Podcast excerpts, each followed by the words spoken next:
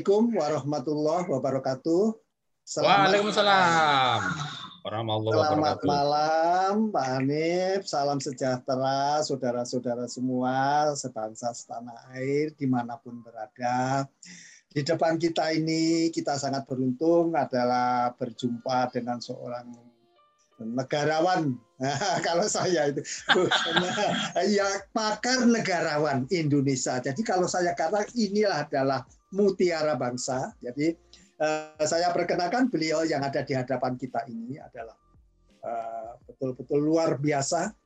Mereka, beliau ini sudah memimpin apa ya? Kalau dikatakan nanu tidak langsung, tetapi mempengaruhi perjalanan Republik Indonesia karena kepakaran beliau itu. Kita mulai sajalah sebetulnya beliau itu dari biasa-biasa saja. Beliau itu asalnya orang biasa-biasa saja. Dimulai ya, walaupun lahirnya itu tahun 59-an, tahun 50 Februari ya. Wah, tapi otaknya itu melebihi yang sejajar. Luar biasa. Dimulai dari sekolahnya yang ya SD, terus sanawiyah, terus SPG. Lulus SPG itu langsung ngajar SD.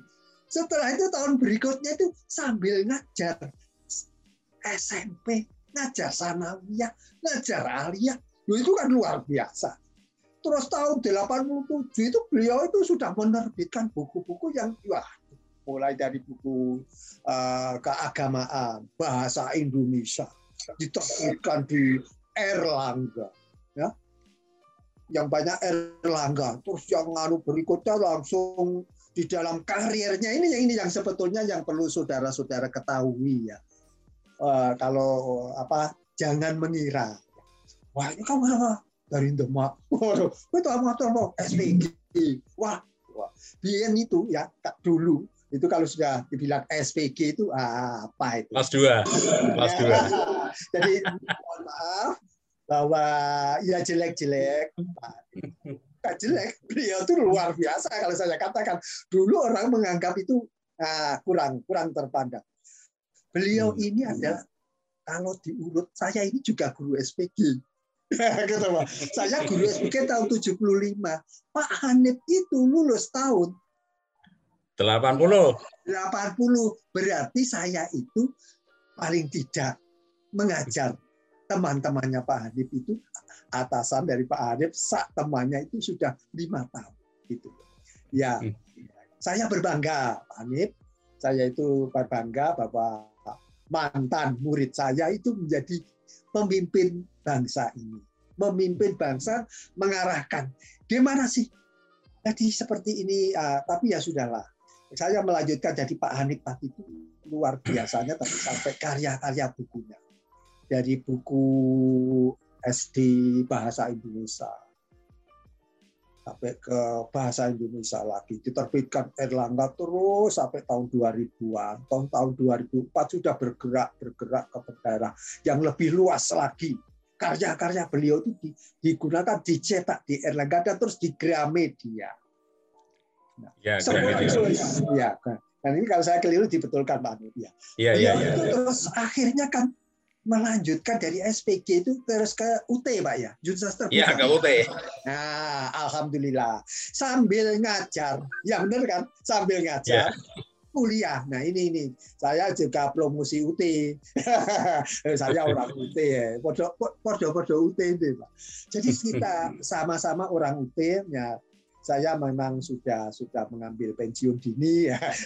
Kenapa ya? Saya punya kewajiban di Amerika. Jadi saya itu pegawai federal, Pak. Jujur aja sekarang saya tahu, saya itu pegawai federal Amerika Serikat sejak tahun 95. Tapi sudah bekerja tahun 94, Pak. Jadi sudah bekerja, tapi dibayar resminya itu 95. Jadi sebetulnya saya itu punya license.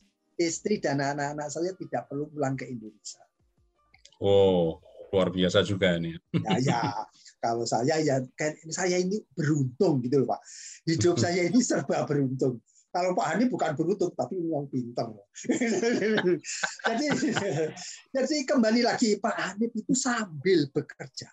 Bayangkan, wajar. SD memang cuma 1 tahun. Kemudian tahun keduanya itu sudah SMP, Pasanawiyah, Aliyah lagi. Loh, yeah. Baru tahun kedua itu sudah mengajar tingkat setinggi. Aliyah itu kan ya saya anggap SMA. SMA. Saya itu sudah bangga juga bahwa tamatan Aliyah itu banyak yang keluar negeri, Pak. Jadi dulu kalau 4 Pondok Pinang Jakarta itu murid ya karena saya kan konsultan ya. Saya ya orang UT itu kan seringkali karena kepakarannya atau dipandang ya kan. Mungkin kalau saya ini dipandang gitu ya, ini doktor dari PhD dari Amerika ini paling nggak bisa membantu pendidikan. Saya itu konsultan Man 4 Pondok Pinang Jakarta. Jadi, sejak saya datang itu kira-kira tahun 2003 saya memulai. Saya memberitahu kepada kepala sekolah, Bapak ingin sekolahnya yang terbaik. Mau. Nah, kalau mau Bapak kalau saya usul jangan ditawar. Nah, itulah. Oh gitu. Oh ya sudah, usulnya apa saja. Tapi ini reformasi besar-besaran. Masuk kepada kepala sekolah, guru-guru, tata usaha, murid-murid. Itu semua sistemnya ini harus dirubah. Mindset. Seperti yang Pak Hanif sering katakan. Gimana sih bangsa kita ini? Bagaimana bangsa kita ini? Ya, nah kita ini ikut mana gitu. Gara-gara kita itu mau jiplak sana, jiplak sini, dikirain sudah pas dengan bangsa kita. Kan gitu. Ternyata kita ini ngopi sana, ngopi sini, sak ngopi-ngopinya. Akhirnya ya inilah apa yang terjadi. Bangsa kita ya Pak Hanif, ini sudah 76 tahun merdeka. Betul, betul. Ya. Saya balik lagi kepada kepakaran beliau ini. Jadi beliau ini setelah ya tahun 2096 ya Pak, bergabung dengan UT Pak ya. Benar? 92. Berarti Pak Hanif dengan saya itu bergabungnya dengan UT cuma selisih 1 tahun. Loh, jadi ini guru dengan murid hampir bersamaan. Ya bedanya saya masih ngajar di SPG, gitu loh. Ngajar di SPG tahun 90 itu diundang oleh Pak Setiadi. Jadi saya itu nggak ngelamar juga, Pak. Saya nggak ngelamar. Jadi kayaknya yang sukses-sukses dari luar negeri itu, saya sukses di Houston membawa teman-teman 33 lulus semua. Saya ditarik ke UT mulai September tahun 90. Nah, terjadilah tarik ulur antara dulu kan namanya Depdikbud Pak ya. Iya. Ya. Departemen PDNK. Iya, PDNK itu antara Kanwil. Loh. Gimana ini Pak Surahman ini? Tahu-tahu kok sudah diminta UT. Ya saya ngelobi dengan Kanwil, Pak. Saya ini yang nyekolahkan saya siapa nih Pak? Saya itu diskusi gitu. Mari kita berjiwa terbuka Pak. Saya jenisnya kan orang akademik gitu. Ya. Disekolahkan Republik Indonesia. Terus saya kembali lagi. Setelah saya kembali ini bekerja untuk Republik atau bekerja untuk daerah atau bekerja alun. Nah itu barulah diskusinya mengerti. Oh iya benar juga. Ya, yang nyekolahkan pemerintah pusat, ya kan? Ya, pemerintah pusat sudah mahal-mahal dari British Council ke Houston. Dan terus itu akhirnya dari Houston diminta ke pusat. Gimana? Kalau begitu, saya minta tolong juga Pak Surahman menatar Jawa Timur dulu, baru ke UT. Jadi saya 3 bulan, Pak. Saya 3 bulan menatar sebanyak 252 jam. Ngajar. Lho edan. Jarene wong Jawa edan gitu. Iki ngajar gua. Ini 3 gelombang. Jadi dulu tutor PGSD, tutor IPA. Tingkat Jawa Timur. Jadi saya itu dianggap tutor intinya, tutor pusatnya ya. Ya saya menatap daerah.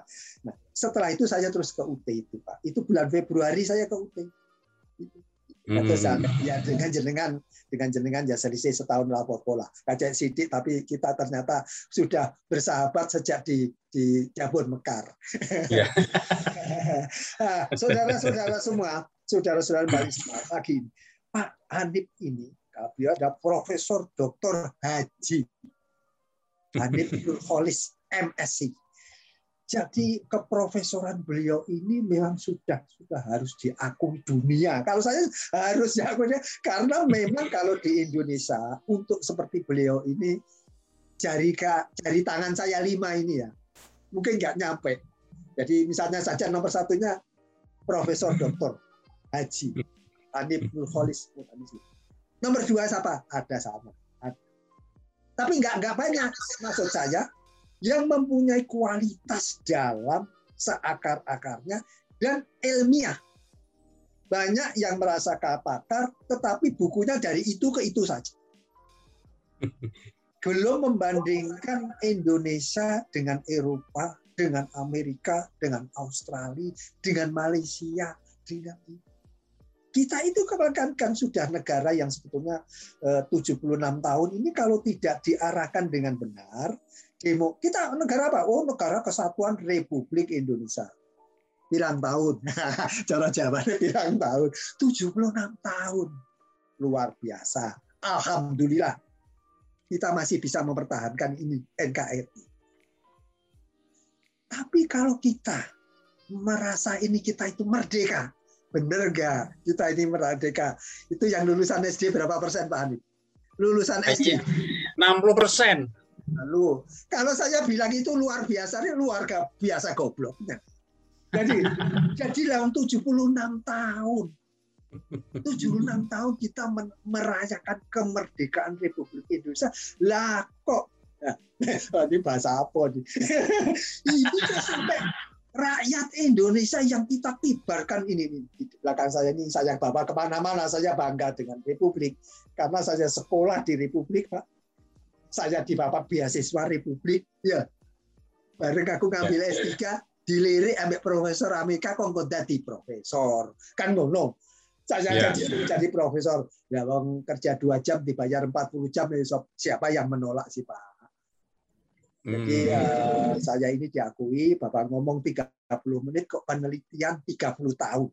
Jadi itu yang dianggap luar biasa, langsung dilaporkan ke federal, makanya saya langsung diberi surat-surat, istri dan anak-anak di-lock di Amerika.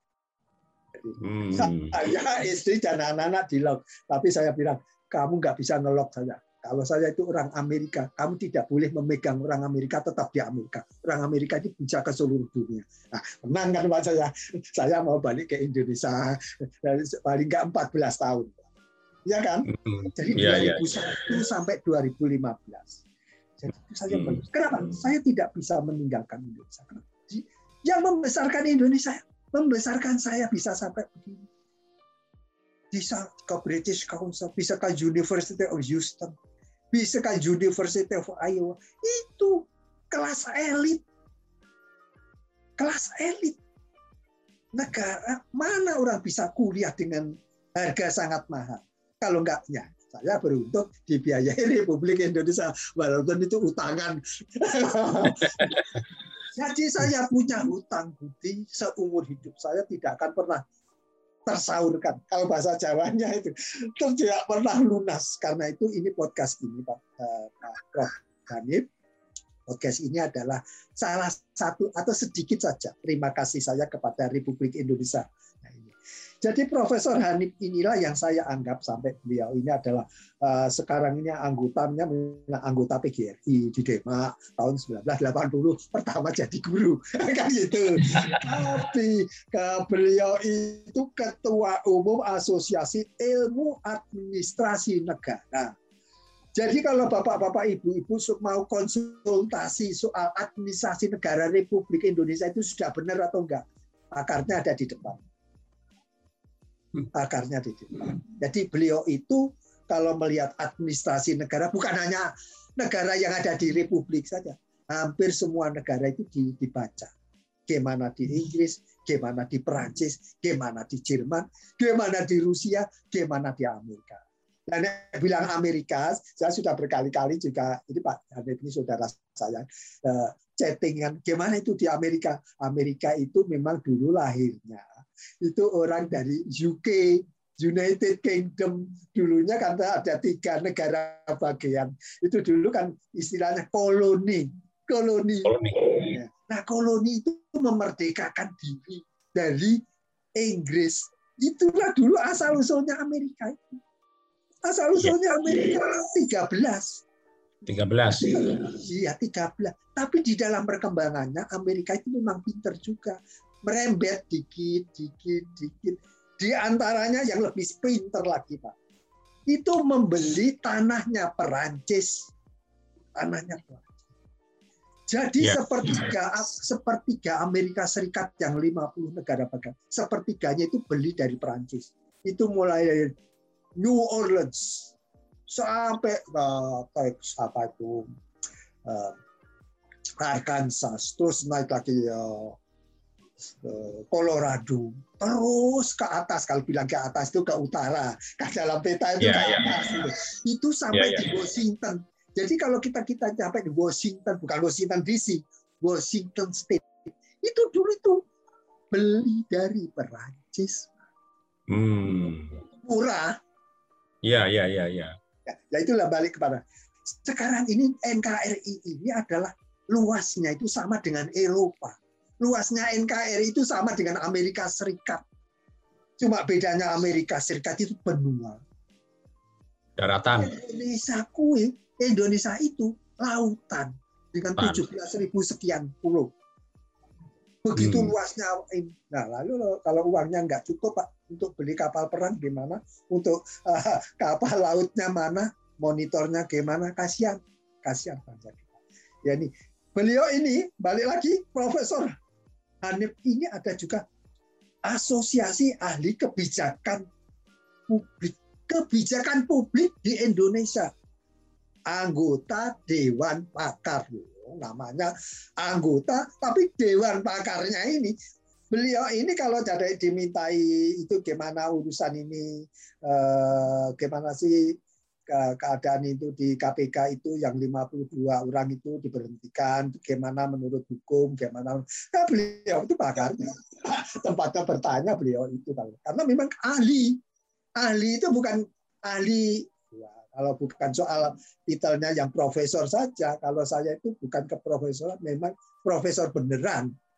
Jika bukan, kalau banyak profesor, kalau mengajukan dengan kepangkatan itu ajek gitu, terus ada link-link yang pas gitu, memang cepat jadi profesor.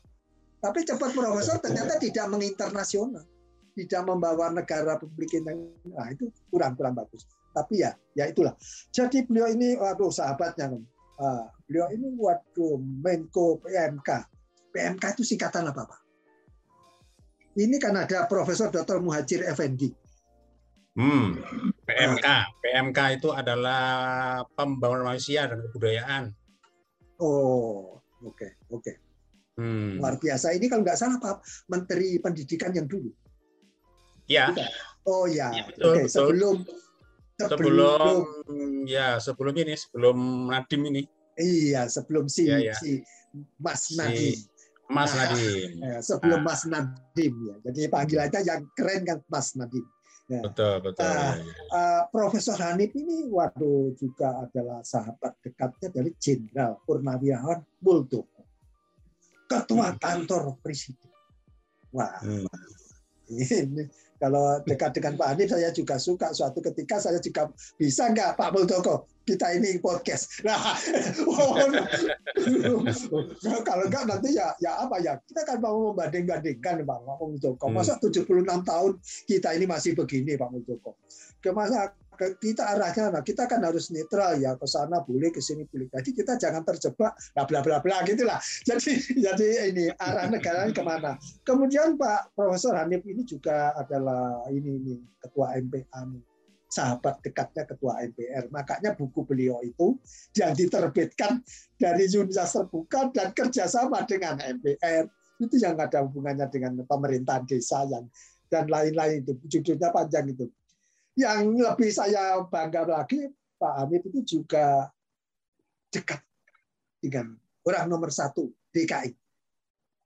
Saya kagum dengan orang nomor 1 DKI itu. Kagum itu bukan soal karena, tapi ke soal apa ya? Kalau saya ini sulit saya mendapatkan orang yang seperti Bapak Anies Baswedan. PhD beliau memang dari Amerika Serikat, Pak. Kita guru satu ilmu, Pak. Jadi biasanya, Pak, ya biasanya yang sudah berada di Amerika, mereka itu menyaksikan di depan matanya sendiri. Di Amerika itu tidak bisa membedakan. Cara itu nggak ada sama sekali. Ya, ya. Untuk memilih dosen, memilih dekan, Pak. Nggak usah memilih rektor, memilih dekan saja belum pernah dalam sejarah ini kampus saya. Saya bangga dengan kampus saya, University of Iowa, College of Education. Saya masih akrab, saya sering datang. Saya datang itu bukan karena sahabat saja, karena volunteer saja. Ini, Pak, belum pernah itu dekan baru itu dari wakil dekannya. Ya. Atau dosen setempat. Ini membuktikan bahwa itu didapatkan dari negara lain, negara bagian yang lain.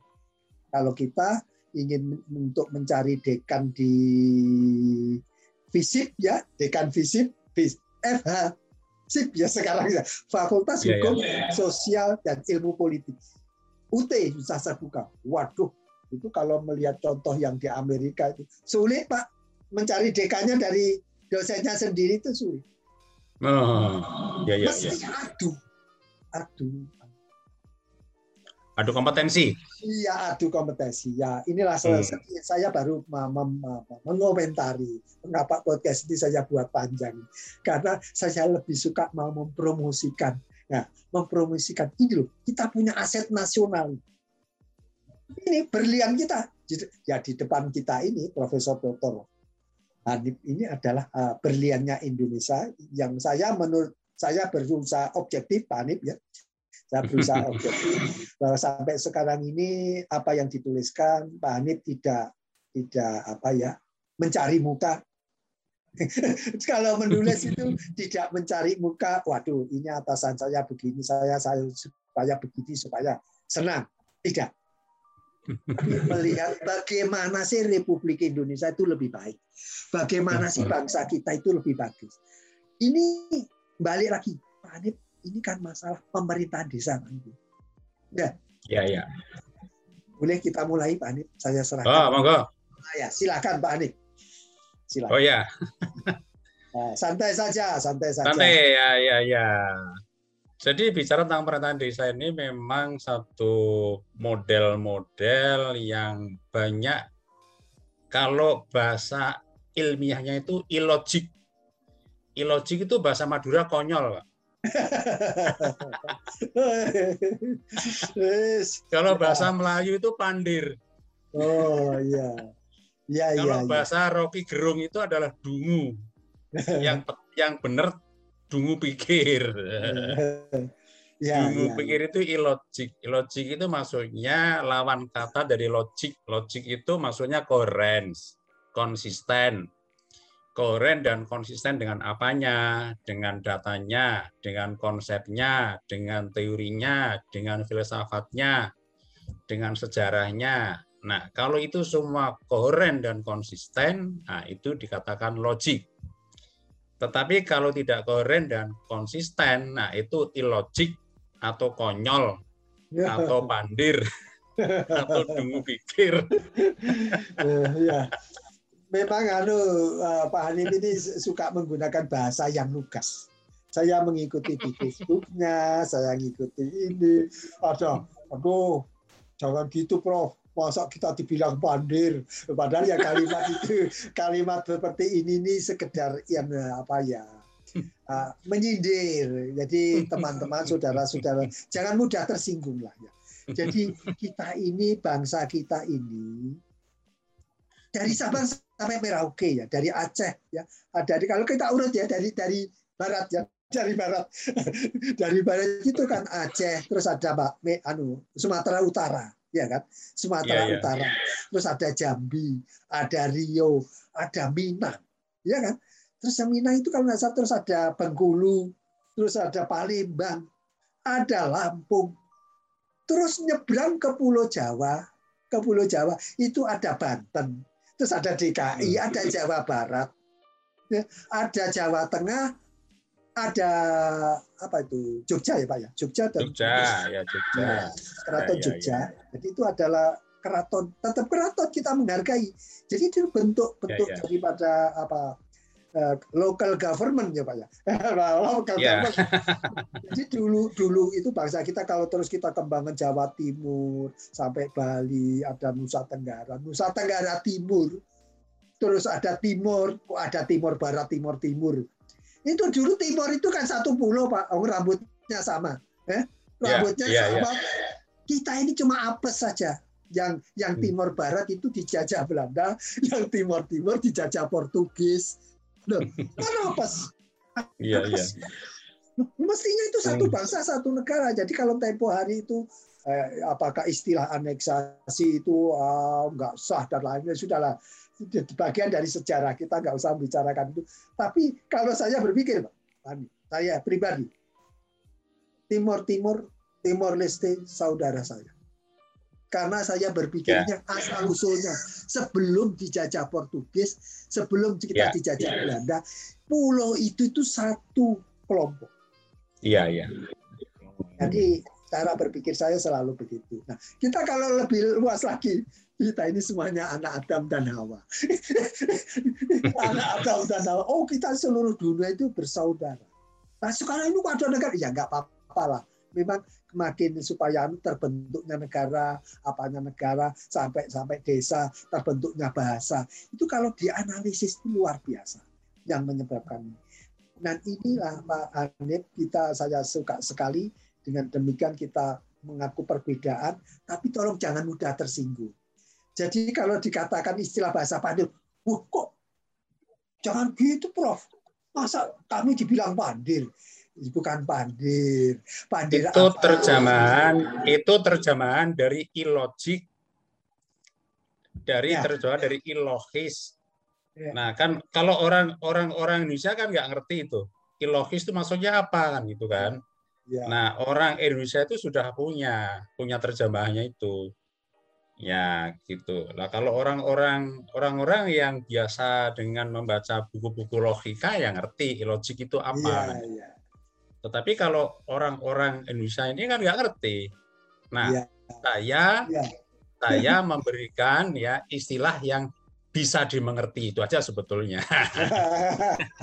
Nah, hanya dipahami pandir itu dipahami itu adalah orang goblok loh. Enggak. Saya katakan, pandir dalam konteks saya itu adalah terjemahan dari ilogis. Ilogik dari kata logik, lawannya itu ilogis. Logis itu artinya itu koherens, konsisten. Ilogik itu adalah berpikir yang tidak koheren, yang tidak konsisten dengan datanya, dengan filsafatnya, dengan konsepnya, dengan teorinya, dengan hukum alamnya. Nah, itu namanya adalah berpikir yang ilogis.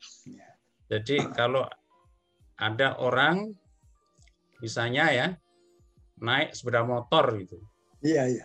Naik sepeda motor itu dibonceng sama istrinya, sama anaknya dua, itu kemudian ditangkap polisi. Si orang itu jawab, "Bapak kok menangkap saya, ada apa?"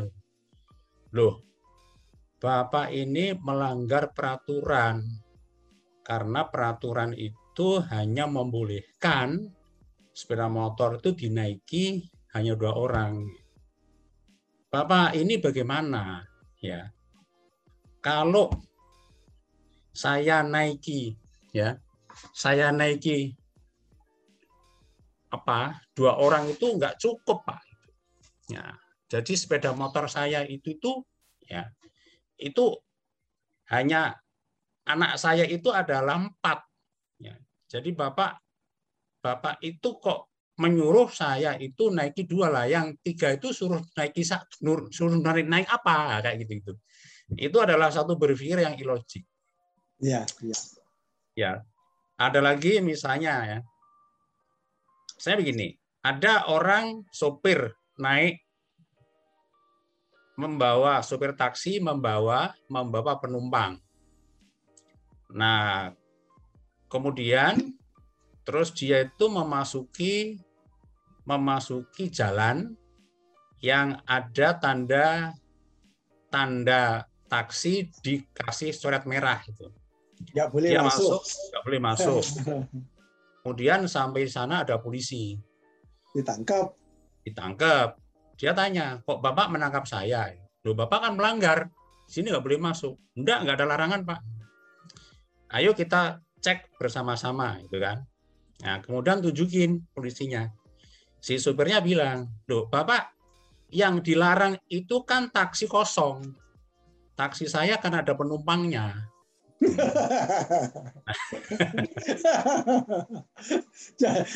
Jadi menerjemahkan aturan itu ya cari menangnya sendiri kan gitu.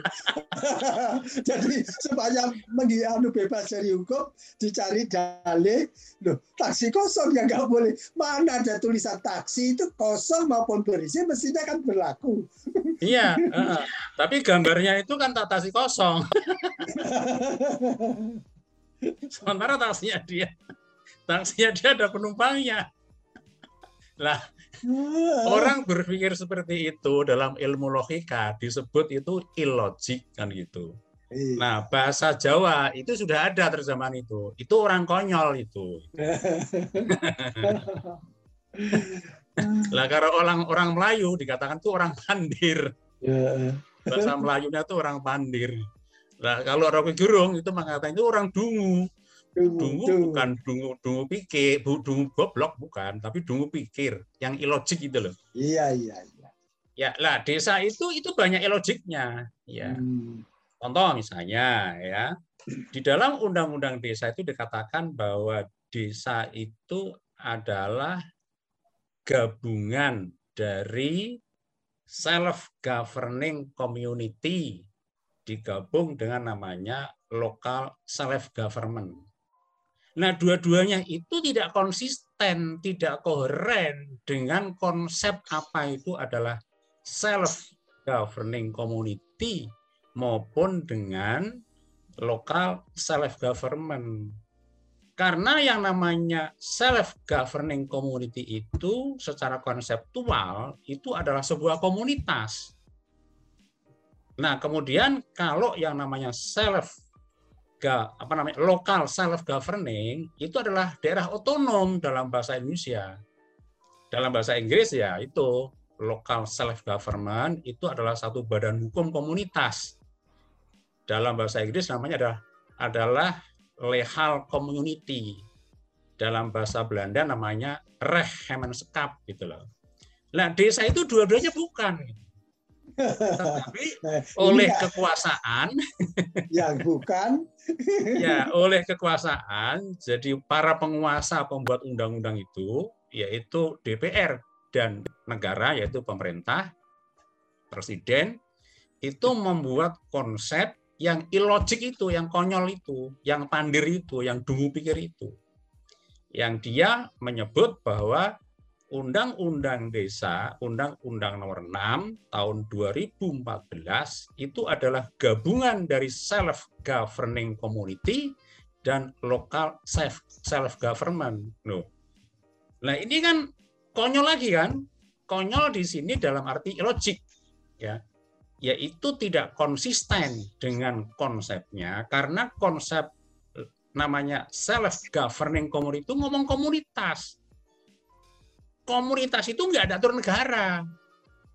Jadi kalau ada orang Madura satu kampung itu namanya komunitas. Kemudian dia bikin acara tahlilan bersama itu negara nggak ngatur.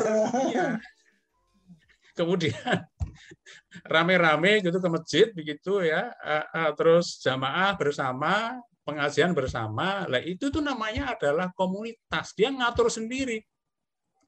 Disebut di dalam sosiologi disebut namanya adalah self-governing community. Jadi komunitas yang mengatur dirinya sendiri. Negara nggak ngatur kalau kita ngomong komunitas itu.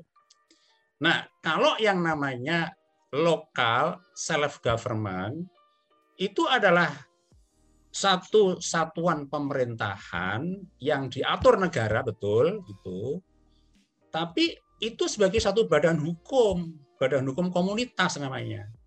Dan itu adalah bagian dari satu birokrasi negara.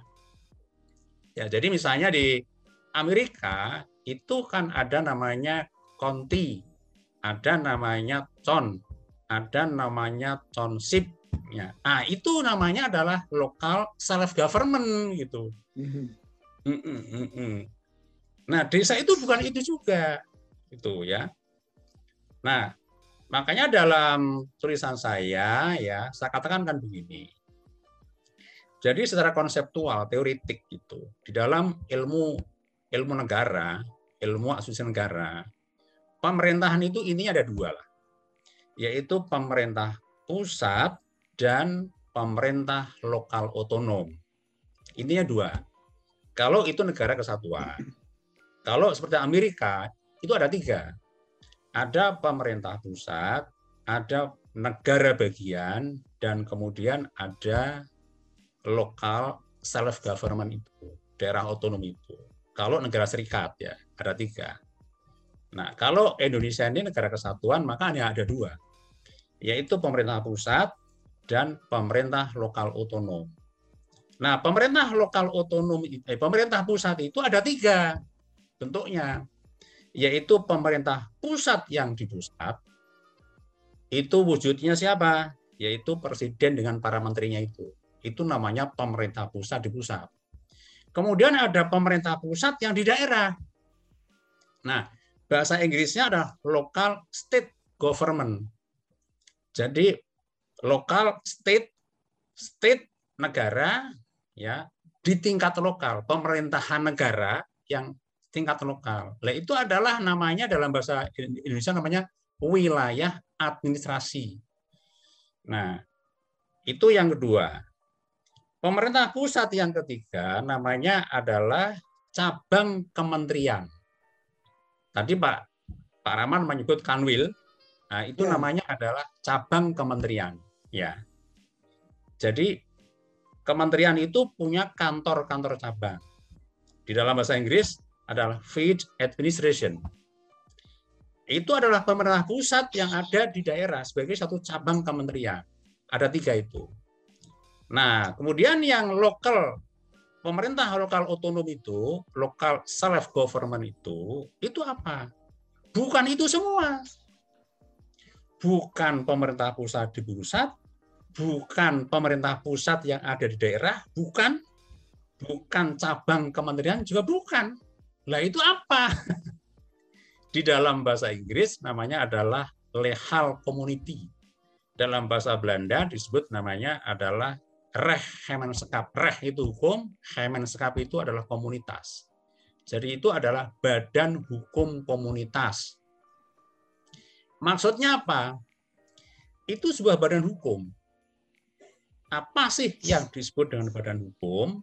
Badan hukum itu satu lembaga yang diakui negara dengan empat ciri. Ciri pertama adalah badan hukum itu memiliki pengurus yang dipilih sendiri, yang dia kemudian juga mempunyai kewenangan untuk mengatur dan mengurus dirinya sendiri. Itu ciri pertama. Ciri yang kedua, yaitu badan hukum itu memiliki propertinya sendiri. Memiliki tanah, memiliki gedung, memiliki peralatan, memiliki properti yang lain. Atas nama badan hukum itu. Ya. Ciri yang ketiga, badan hukum itu ya dia bisa berperkara di pengadilan yang diwakili oleh kepala badan hukumnya, baik menuntut maupun dituntut. Ya. Kemudian ciri yang keempat, badan hukum itu dia kepala badan hukumnya itu diakui oleh pengadilan sebagai satu subjek hukum. Dalam bahasa Belanda sebut namanya rechtsperson. Tuh. Ya. Kalau di swasta itu ya kayak PT Garuda, ya seperti PT Toyota, itu namanya badan hukum privat. Nah, kalau lokal self government itu namanya badan hukum publik namanya, ya. Tapi sama sebetulnya. PT Toyota itu dia bisa ngatur dirinya sendiri, dia punya properti, dia bisa menuntut dan dituntut pengadilan, dan pengadilan mengakui ya PT Toyota sebagai reh person, sebagai satu lembaga hukum.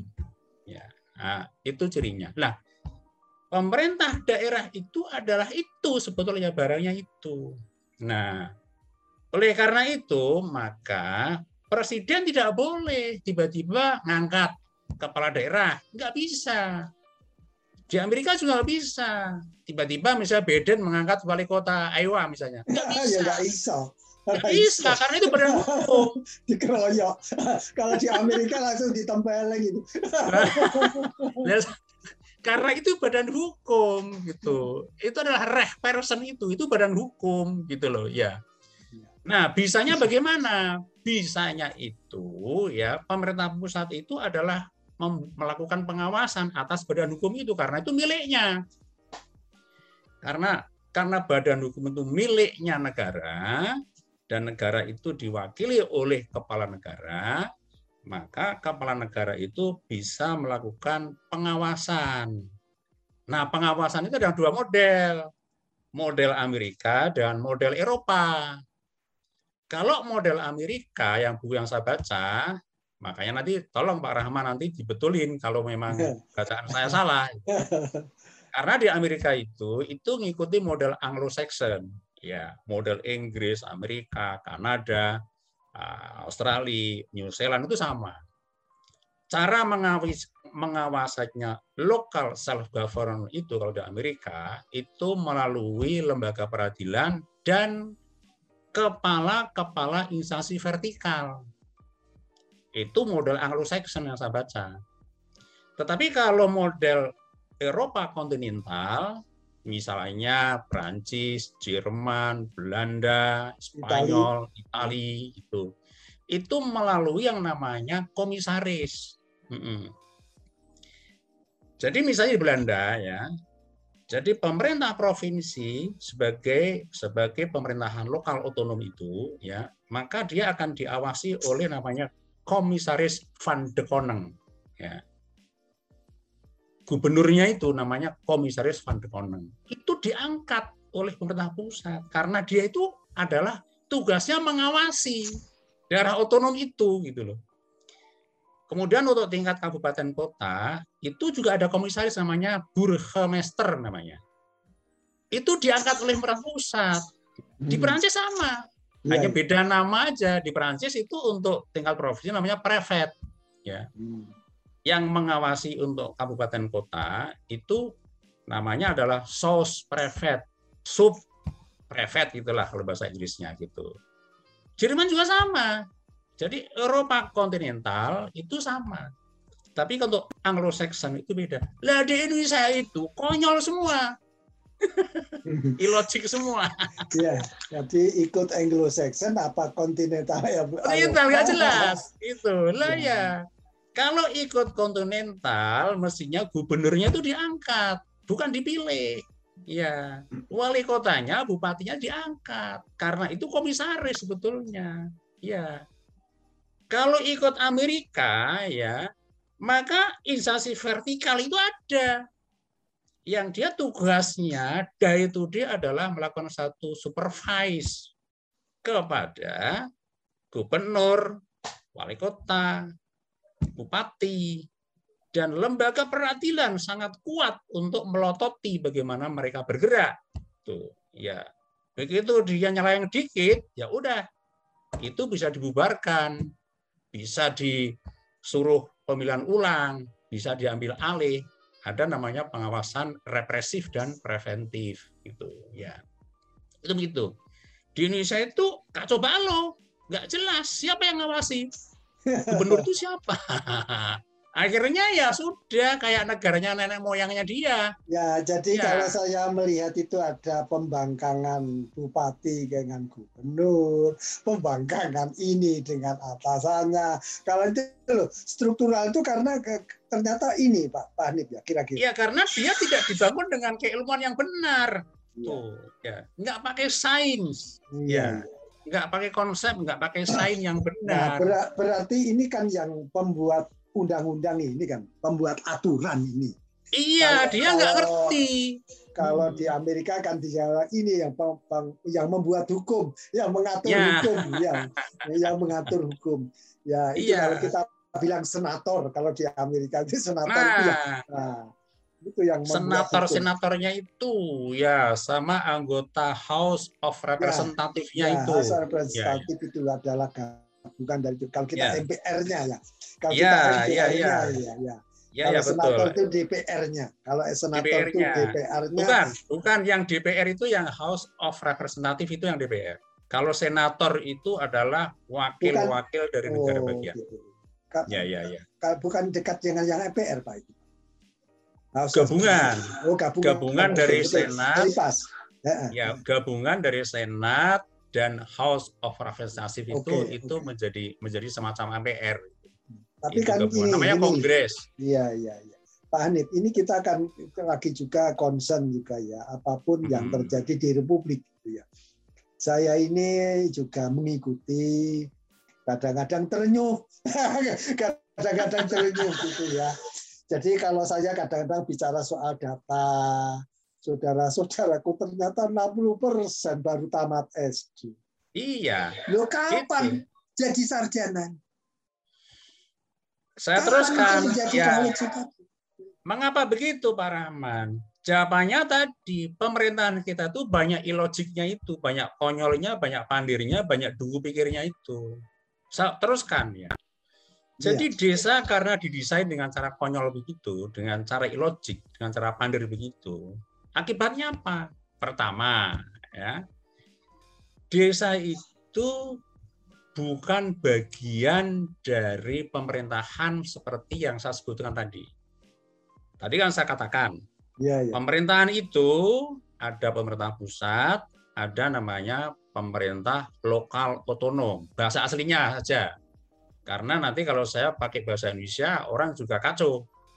Karena dikira pemerintahan daerah itu ya kayak itu kan. Bahasa kita kan pemerintahan daerah. Bahasa resminya itu adalah local self-government. Yaitu pemerintahan lokal yang punya kewenangan untuk mengatur dirinya sendiri. Dan itu badan hukum. Tuh, ya. Nah, desa itu bukan itu semua. Pemerintah pusat yang di daerah, bukan cabang dari kementerian, bukan. Kemudian pemerintah lokal otonom juga bukan. Maka dalam buku saya katakan itu pemerintahan palsu.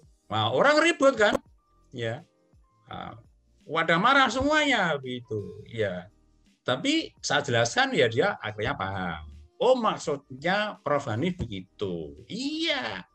Yang saya maksud pemerintahan desa itu, pemerintahan palsu itu seperti itu. Tuh. Semua palsu. Kepala desa itu bukan pejabat negara, tetapi disuruh memakai pakaian seperti camat, seperti bupati yang pejabat negara. Ya, sampai nah, guru, itu kalau di daerah saya itu Pak Hanif, guru-guru itu pakaiannya sama ya? Nah, ya. Sama dengan pegawai Pemda. Nah iya. Ya. Ya, tapi oke lah itu ASN lah. Kemudian perangkat desa yang bukan ASN tetapi disuruh memakai pakaian ASN. Nah, itu kan ASN palsu saya bilang gitu kan ya. Ya. Itu kan sama dengan orang bukan tentara tetapi memakai pakaian tentara. Kan tentara palsu itu. Iki padha karo orang-orang sekarang kan banyak dijual Pak Hanif. Banyak dijual pakaian tentara ya. Terus ada orang pakai tentara, terus angkat tangan si polisinya itu karena pakai tentara itu. Padahal benar gadungan. Ya, ada gunanya juga daripada ditahan polisi dengan pakaian tentara mengurangi kemungkinan ditangkap. Nah, saya bilang lagi, ya Di desa itu ada namanya BPD. BPD itu difungsikan sebagaimana konsil itu. Padahal bukan konsil. Maka saya sebut itu konsil palsu. Saya bilang begitu kan. Terus ada lagi. Di desa itu, satu pemerintahan itu tidak punya birokrasi. Jadi di desa itu adanya adalah perangkat desa, dia tidak memimpin birokrasi, dia hanya seorang diri gitu ya, yang dia tidak punya birokrasi, tidak punya lembaga yang dia itu mengurusi urusan rakyat. Jadi desa itu tidak ada yang namanya dinas pendidikan kecil ya, untuk mengurusi PAUD misalnya gitu ya, atau dinas kesehatan kecil gitu yang ngurusi poliklinik desa misalnya begitu, ya dinas pendidikan, dinas misalnya yang ngurusi pertanian itu nggak ada semuanya. Ya, yang ada itu hanya perangkat desa, itu hanya kasih perencanaan. Itu ngurus siapa? Kasih kesejahteraan, itu ngurus siapa? Itu maksudnya ya, apa? Ya jelas ya, ya jelas ya. Nah, kemudian sudah statusnya itu bukan ASN, ya, direkrut sembarangan saja dengan penuh kolusi, ya, kompetensinya apa nggak ngerti, ya, tugasnya juga nggak jelas gitu ya. Tapi dia terima gaji, terima bengkok tanah warisan zaman dulu, zaman nenek moyang dulu. Iya iya. Itu ya kerjaannya dia itu nggak ada. Adanya ada sih, tapi itu kerjaan pelaksana proyek dari Kemendes. Jadi Kemendes sekarang tuh punya proyek banyak dengan dana desa yang 1 miliar itu gitu. Ya, ya. Nah itu pelaksananya adalah kepala desa dan perangkat desa itu gitu. Nah itu kan ilogik semua kan. Masa pemerintahan seperti itu di mana ada? Amerika apalagi nggak pernah ada kayak gitu. Ya. Mau lari ke mana, dekat-dekat saja lah, nggak usah Amerika ya, ke Malaysia nggak ada pemerintahan kayak gitu, nggak ada, ke Filipina nggak ada, ke Thailand nggak ada, ke Korea nggak ada, ke India apalagi nggak ada pemerintahan model pemerintahan desa seperti itu, nggak ada. Nah mengapa kok jadi ada? Lah ini saya jelaskan lagi. Pemerintahan desa pertama kali dibuat itu oleh Belanda dengan Undang-Undang Desa tahun 1906. Dalam bahasa Belanda namanya Inlandsgemeente Ordonnantie. Ordonnantie itu undang-undang, Inlandsgemeente itu kalau bahasa terjemahan harfiahnya itu kota pribumi. Inlands itu adalah native itu. Inlands itu native bahasa Inggrisnya, ya. Nah, kemudian gemeente itu city dalam bahasa Inggrisnya. Gemeente itu bahasa Belanda, dalam bahasa Inggris itu city, kota pribumi, ya. Nah, tetapi Belanda itu kan curang, namanya juga penjajah kan. Ya, jadi siasat, ya. Jadi pada waktu ada satu kebijakan dari Ratu Belanda itu bahwa negara jajahan itu sudah tidak musim untuk diperas, sebagaimana satu kebijakan pada abad ke-18 ya atau 19 ya. Sudah dunia, jadi world view-nya, pandangan dunia pada awal abad ke-20 dan akhir abad ke-19 ini sudah tidak musim. Ya, dengan adanya satu gerakan revolusi Amerika, revolusi Perancis, dan gerakan Enlightenment, itu negara-negara penjajah itu malu ya, kalau memeras itu malu itu. Oleh karena itu mulai abad ke-20 itu sudah berubah untuk menyejahterakan rakyat jajahan. Nah, dalam bahasa Belanda kemudian disebut namanya politik etis, politik utang budi. Ya, termasuk pendidikan juga. Ya. Nah, yang sangat terkenal dengan namanya trilogi Van Deventer. Tokohnya itu anggota Staten-Generaal atau DPR bahasa kita di Belanda sana, Belanda Indo, salah satu anggota Staten-Generaal itu, Van der Venter itu mengusulkan di dalam parlemen sana untuk merubah kebijakan ya Belanda kepada tanah jajahnya, baik itu di Hindia Belanda maupun di Surinam maupun di Curacao. Nah, itu kemudian raja ratunya setuju. Maka sejak awal abad ke-20, nah itu politiknya bukan politik pemerasan atau politik tanam paksa, tetapi politik etis, politik yang balas budi. Jadi orang Belanda ingin berbalas budi kepada rakyat Hindia Belanda yang sudah 100 tahun bahkan lebih itu diperas untuk memperkaya negara induk gitu. Setelah itu kemudian dibangun sekolah ya. Jadi tapi saya masih dibatasi sampai Inlander hanya sampai kelas 3 ya. Enggak juga sih, bebas saja, hanya memang sekolah yang didirikan itu terbatas. Jadi bukan dibatasi, bukan. Jadi misalnya cerita dari paman saya, di desa saya itu namanya adalah ada Volkschool, sekolah rakyat. Volks itu rakyat, school sekolah. Itu hanya 3, tetapi nanti didorong untuk melanjutkan di Vervolgschool. Nah, itu kelas 4, 5, 6. Oh, gitu. Ya, jadi bukan dibatasi. Memang sekolah yang didirikan masih terbatas. Nah, Vervolgschool itu di kota kecamatan. Wah, itu bapak itu. Saya nggak nyampe ke sana. Oh. Cuma kelas 3. Bapak saya itu hanya kelas 3 SD. Kalau paman saya sampai kelas 6. Oh. Dia jadi setelah di Volkschool itu kemudian melanjutkan di Vervolgschool itu gitu. Nah, kalau nanti dia nanti nilainya bagus, dia bisa melanjutkan ke Mulo. SMP gitu. Ya. SMP bisa mulu. Enggak dibatasi. Hanya memang ada kebijakan Belanda itu kan memang diskriminasi, artinya ada kelas warga negara itu yang kelas 1 itu kelompok Eropa, ada warga negara kelas 2 itu Cina dan Arab, ada warga negara kelas 3 itu Inlander itu. Itu orang-orang pribumi. Nah, itu nanti pada tingkat SMA itu memang dibedakan. Jadi untuk yang kelas 1 itu nanti bisa masuk ke ELS itu Europe Leher School. Itu untuk orang-orang Eropa. Nah, untuk yang orang-orang kelas 2 Cina dan Arab itu nanti bisa masuk yang namanya HBS itu. Holland Burgerlijk School. Jadi sekolah Belanda tapi kelas 2 gitu lah kira-kira gitu.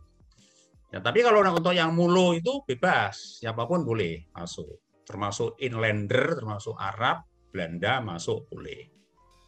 Nah, jadi pada waktu politik etis itu ada satu perubahan pemerintahan ya yang cukup signifikan. Yang sebelum politik etis, pemerintahan itu hanya ada pemerintah pusat tadi. Pemerintah pusat dan pemerintah pusat yang di daerah dan instansi vertikal itu saja. Tapi mulai tahun 1903 pemerintah Belanda Indo itu kemudian membuat kebijakan yang disebut terkenal sekali kalau orang-orang belajar pemerintahan itu sangat terkenal, yaitu mengundangkan atau membuat undang-undang namanya Undang-Undang Desentralisasi. Itu tahun 1903. Nah, dengan adanya undang-undang desentralisasi itulah dibentuk daerah otonom itu. Gitu. Ya, jadi dibentuk namanya local self-government tuh. Nah, hanya memang waktu itu tuh hanya untuk orang-orang Belanda. Jadi untuk komunitas Belanda yang di kota-kota besar. Komunitas Belanda di Batavia, komunitas Belanda di Buitenzorg di Bogor, komunitas Belanda di Vordekok itu Bukit Tinggi, bahasa Belanda, misalnya di Celebes misalnya, itu di Manado, dan seterusnya. Nah, kemudian lah yang pribumi gimana? Pribumi dibuatan undang-undang juga itu, undang-undang desa itu tahun 1996. Lah nakalnya Belanda, curangnya itu. Jadi yang namanya sama, namanya Hemene juga. Jadi yang orang Belanda itu satuan pemerintahnya itu nomenklaturnya adalah Hemene juga namanya. Hanya tidak pakai inlines. Jadi Hemene itu kemudian dikasih uang dari APBN dan kemudian dijadikan satu bagian dari sasum pemerintahan. Satu pemerintahan baru yang disebut dalam bahasa Belanda namanya lokal bestur. Lokal itu daerah, bestur itu pemerintahan. Itu jadikan lokal bestur. Jadi sejak itu maka di Hindia Belanda itu pemerintahan pecah menjadi dua cabang. Yang cabang pertama adalah pemerintah pusat yang dari Gubernur Jenderal sampai camat itu. Kemudian ada lagi cabang pemerintahan baru namanya lokal bestur itu. Yaitu dalam bahasa Inggris adalah lokal self government itu. Nah, lokal bestur itu penguasanya siapa? Penguasanya konsil. Dalam bahasa Belanda namanya rat. Ya. Bahasa Amerika namanya konsil. Ya. Jadi itu dua pemerintah yang berbeda. Itu. Nah, kemudian tadi curangnya Belanda kemudian juga mengundangkan undang-undang desa yang namanya mirip juga. Namanya Inland Gemeente. Kalau orang Eropa itu hanya Gemeente saja, tapi untuk orang-orang desa itu ditambah kata inland, yaitu Gemeente Inland, Gemeente pribumi. Inland itu adalah pribumi. Orang-orang kampung, orang-orang asli ya. Nah, itu inland ya, diledek menjadi inlander, itu pribumi bodoh. Sapes. Lah curangnya bagaimana? Curangnya itu kalau Gemeente Eropa itu dimasukkan dalam satu sistem pemerintahan, masuk lokal bestur, tetapi kalau Inland Gemeente itu ditaruh di luarnya. Jadi dia ditaruh di luar gitu. Jadi hanya diawasi oleh pejabat terendahnya, namanya adalah Onder District Hoofd. Hoofd itu adalah kepala ya. Ya, chairman itu ya. Onder District itu adalah kecamatan, bahasa sekarang namanya kecamatan ya. Atau zaman saya masih kecil namanya asisten perdana ya, keasistenan perdana. Oh ya, dulu ada ya. Kawedanan itu distrik dalam bahasa Belanda. Nah, di bawah distrik ada onder distrik ya. Bahasa Inggrisnya under. Bahasa Belandanya onder distrik. Nah, itu kepalanya itu camatnya. Nah, desa itu ditaruh di luar sistem pemerintahan sampai sekarang. Lah itu logiknya gitu. Ya. Jadi desa itu bahasanya keren ya, karena undang-undangnya itu adalah Inland Gemeente, kota pribumi. Kan keren kan? Ketipu juga gitu. Ketipu. Namanya keren. Ketipu kok 1 abad lebih gitu loh. Iya, sampai sekarang. Ketipu kok 1 abad 20 tahun gitu. 120 tahun kita itu menggunakan ini diem aja. Sampai kita ini ada profesor-profesor ini apa gunanya? Anda ada anggota-anggota yang terhormat DPR itu apa gunanya? Anggota-anggota MPR terus pakar-pakar dari Indonesia, dan ini saya kira juga banyak orang-orang Indonesia yang ahli pemerintahan. Ini ya, kalau ngerti. ya itulah, mari kita introspeksi ini. Ini sudah cukup lama kita ini. Betul.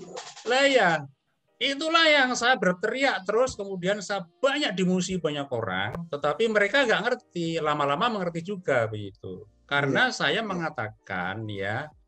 Jadi pakar-pakar pemerintahan di Indonesia ini dia tidak paham apa itu pemerintahan desa itu ya.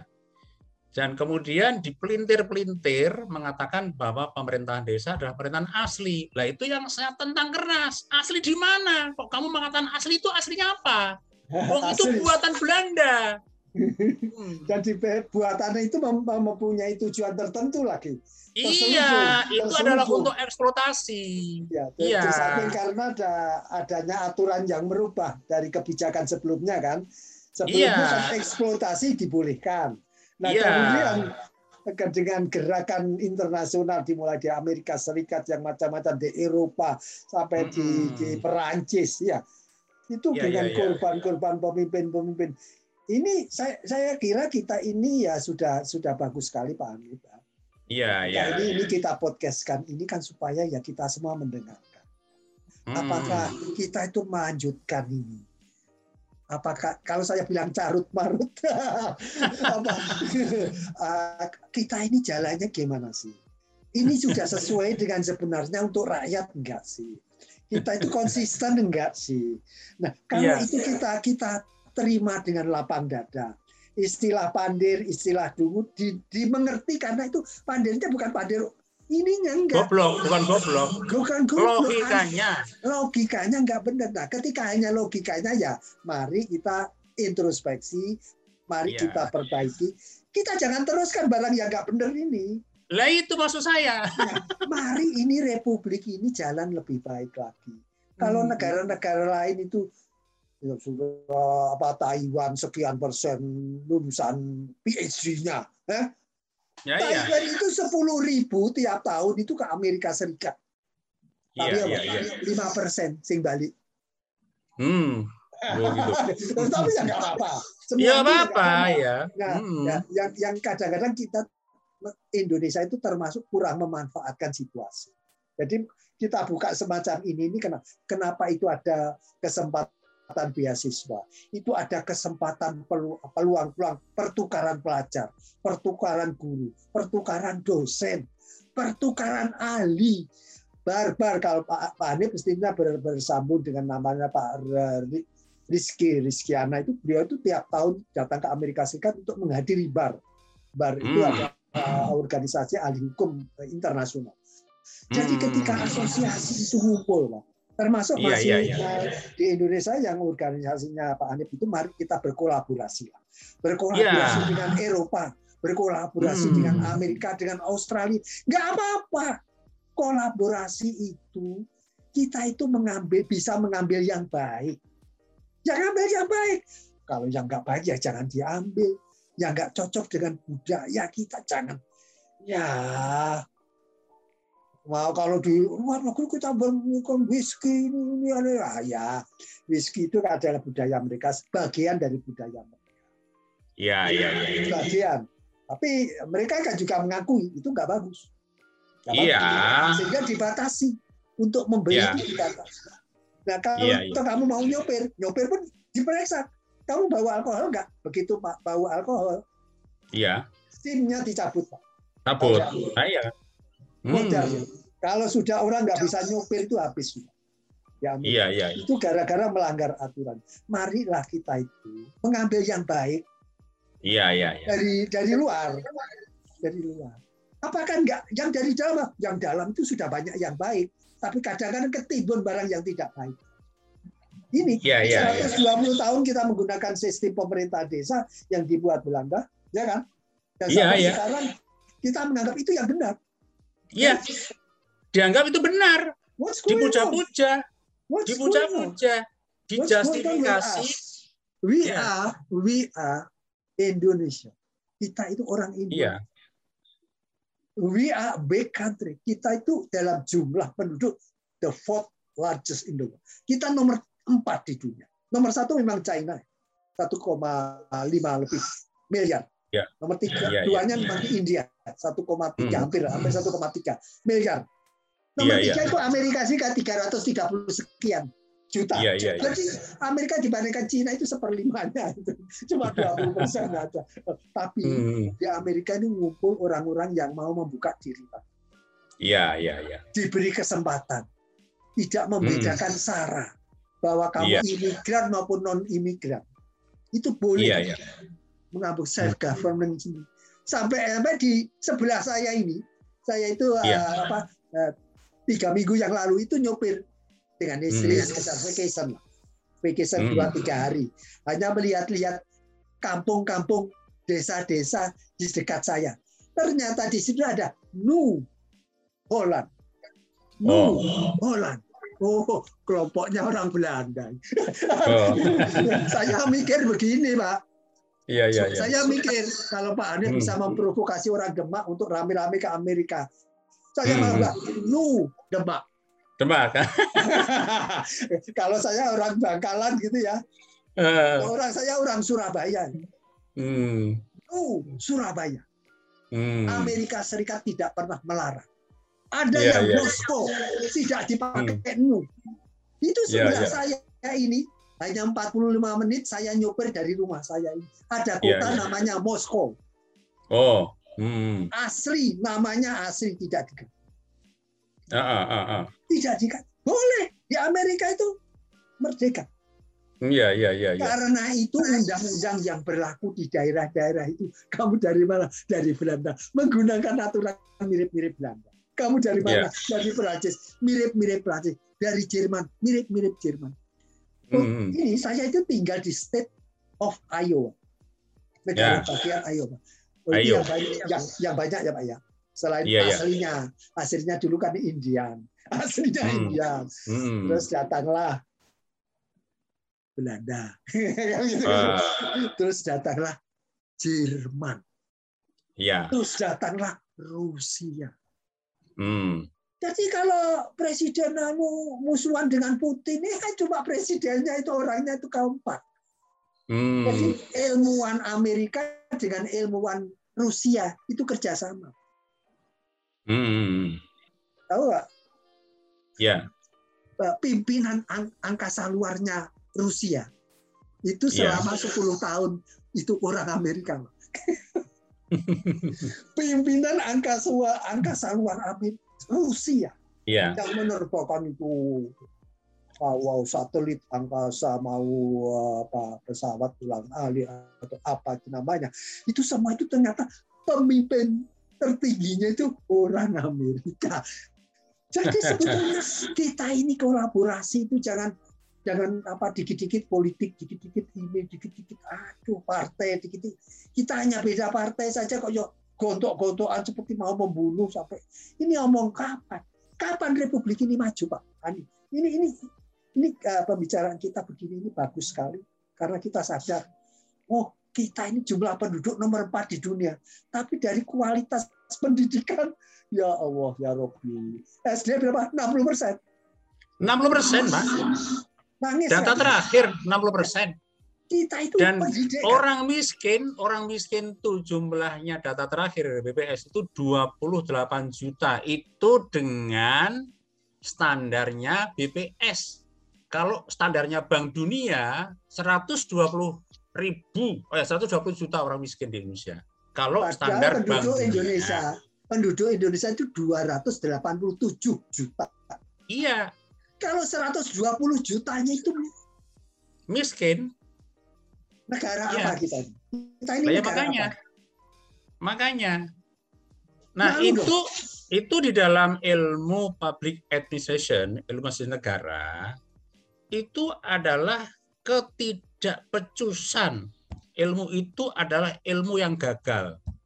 Karena fungsi public administration itu adalah fungsinya adalah untuk menyejahterakan rakyat. Nah, karena tadi banyak pandirnya itu, banyak konyol-konyolnya itu. Karena gini, ilmu administrasi negara itu adalah ilmunya orang Amerika, penemunya orang Amerika, yaitu Woodrow Wilson, presiden yang keberapa itu? Presiden yang keberapa? 30 atau berapa itu? Berapa ya? Tahun-tahun 1800 sekian lah. Tapi sudah bagus lah itu ada. Nah, dia menulis tentang public administration itu dimuat di jurnal, dan ilmu itulah yang berkembang. Yang ilmu itu adalah satu deskripsi pemerintahan Amerika Serikat sejak merdeka. Yang intinya begini.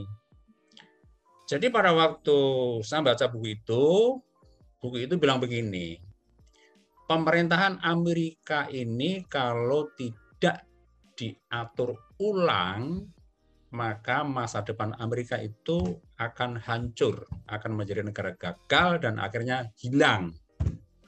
Mengapa begitu? Karena saking semangatnya untuk membentuk negara yang bebas, yang liberty itu, contohnya liberty, ini akhirnya semuanya orang bebas. Dan kemudian semuanya orang dipilih. Presiden dipilih, gubernur dipilih, wali kota dipilih, penjaga anjing pun juga dipilih katanya. Nah, kalau begini hancur negara kita. Nah, akhirnya ya itu kemudian Thomas Jefferson mengatakan, nggak benar ini. Yang dipilih ini adalah para pejabat yang membuat kebijakan saja. Setelah pejabat membuat kebijakan ini membuat kebijakan, maka harus dilaksanakan oleh pejabat-pejabat profesional.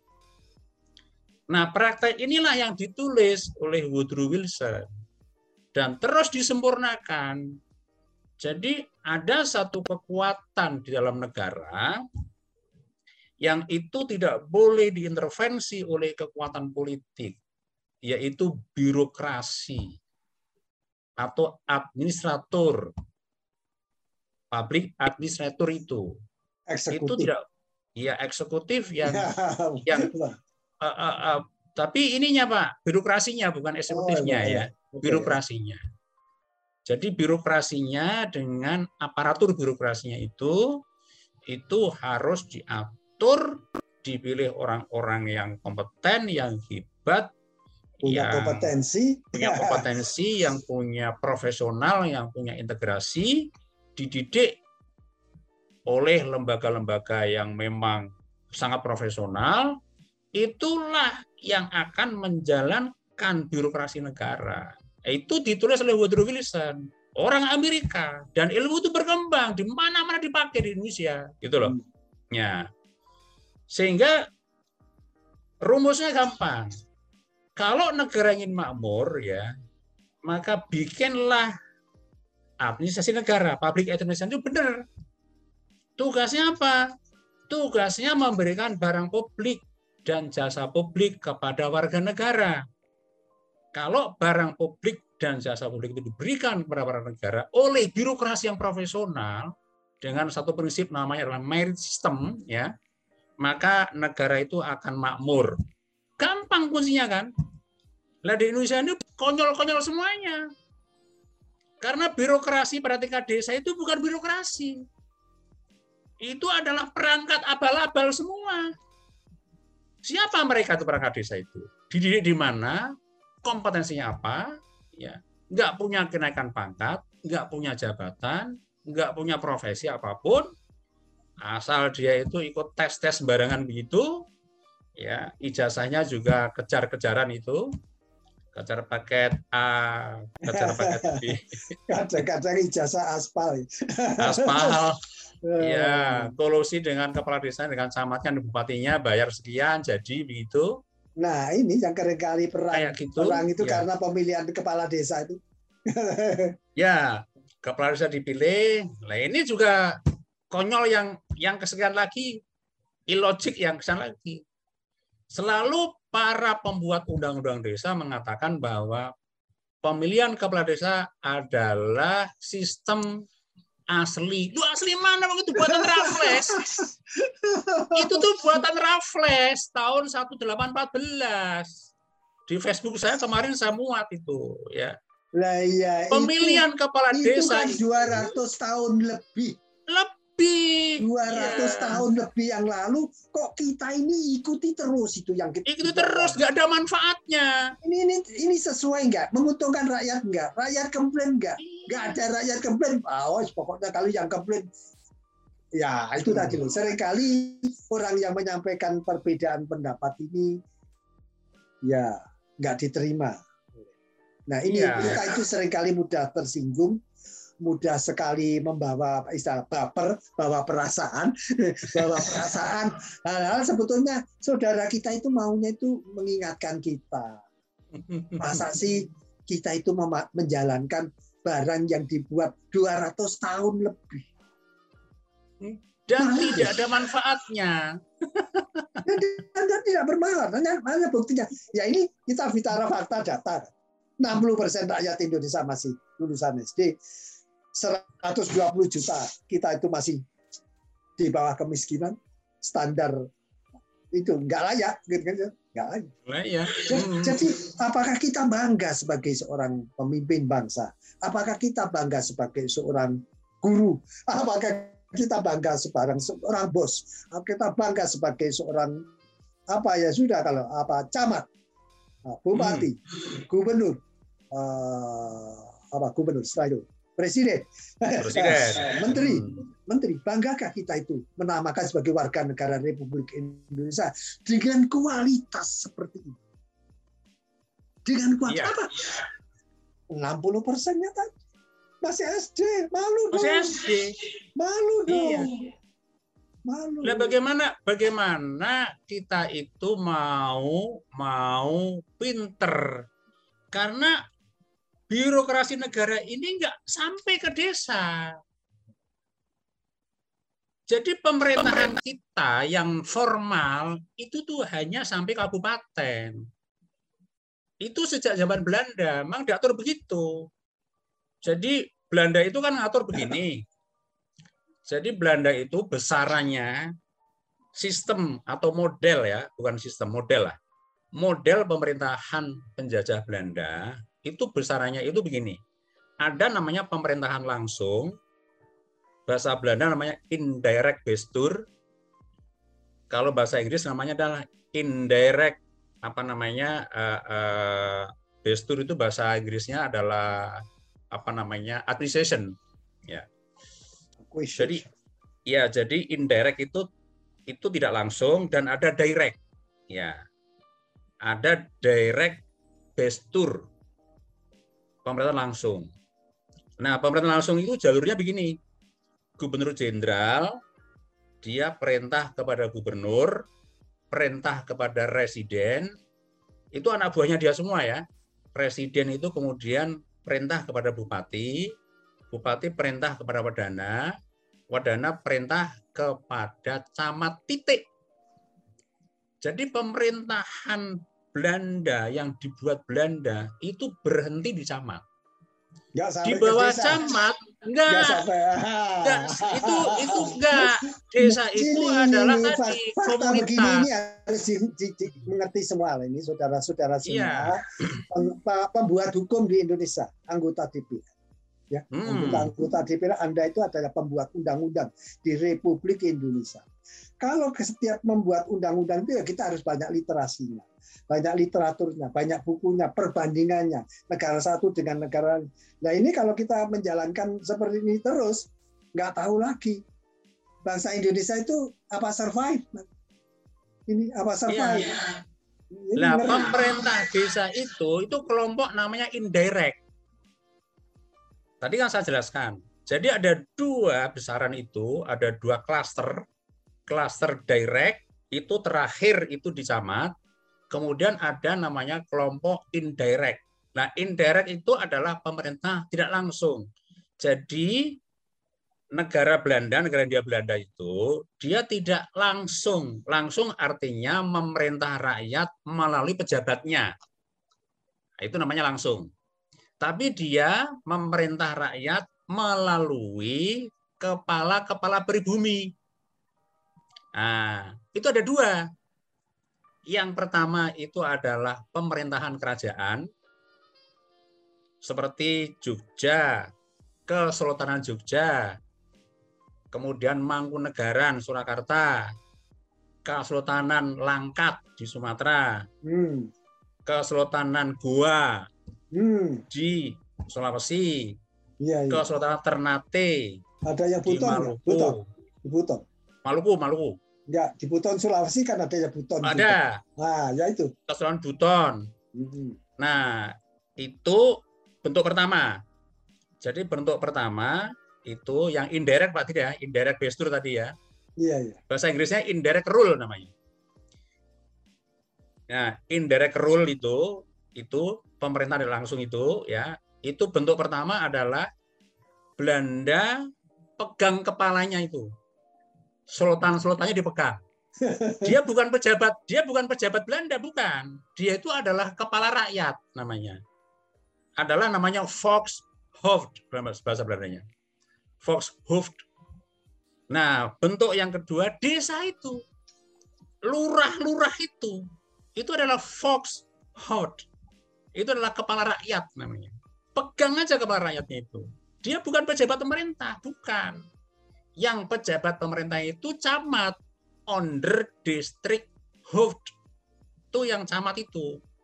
Lah yang lurah itu bukan. Itu kepala rakyat namanya dalam bahasa Belanda. Itu adalah Volkshoofd namanya. Ya, jadi yang klaster namanya indirect rule, indirect gesture bahasa Belandanya itu ada dua bentuk itu. Yang pertama adalah pemerintahan kerajaan-kerajaan, kesultanan-kesultanan itu. Yang kedua adalah desa, nagari, gampong, marga, kuria. Nah, itu dipegang saja kepala rakyatnya. Itu.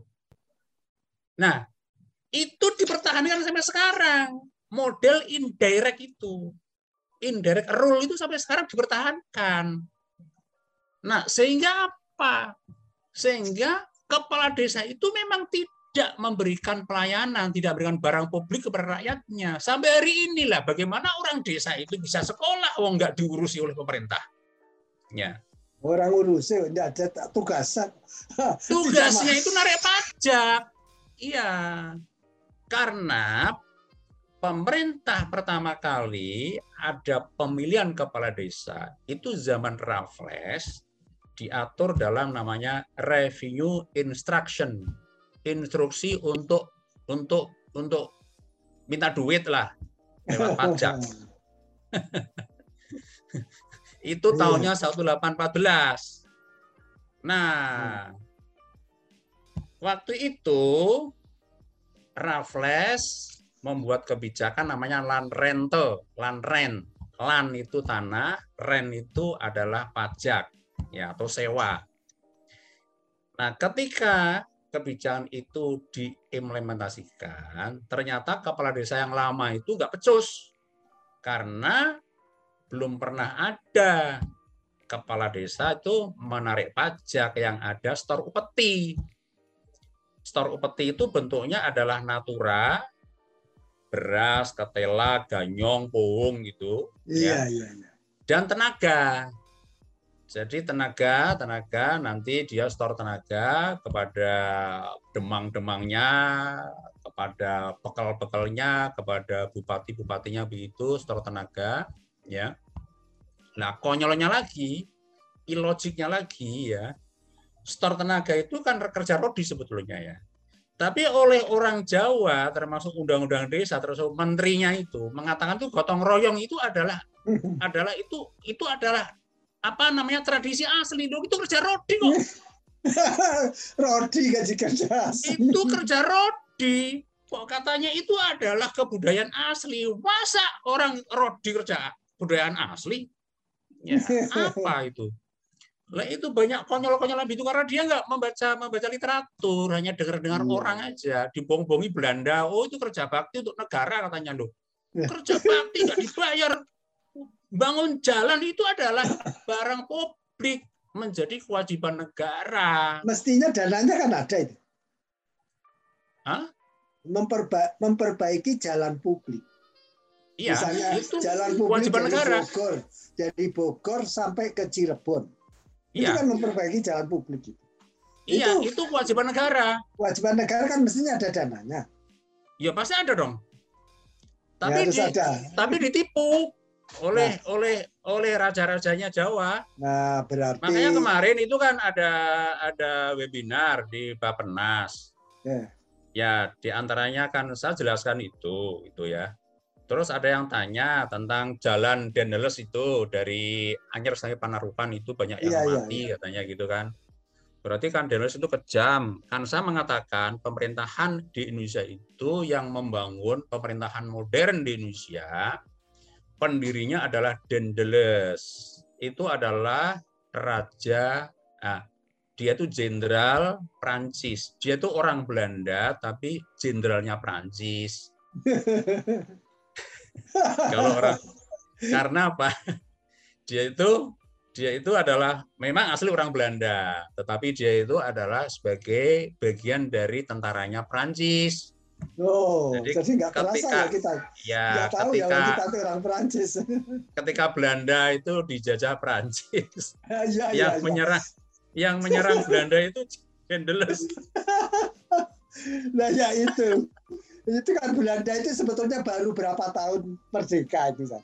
Iya. Belanda itu kan baru saja berapa tahun merdeka dari Perancis itu. Dari Perancis. Terus ganti jajah Indonesia itu. Jadi, jadi sebetulnya yang membentuk pemerintahan modern di Indonesia itu adalah Perancis, negara Perancis, bukan negara Belanda.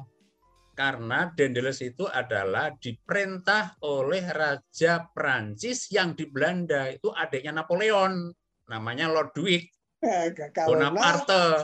Karena Belanda masih dijajah Perancis. Nah itu kan nggak pernah di dalam sejarah Indonesia ini. Nggak ada yang tahu. Saya ngomong begitu malah pada bingung.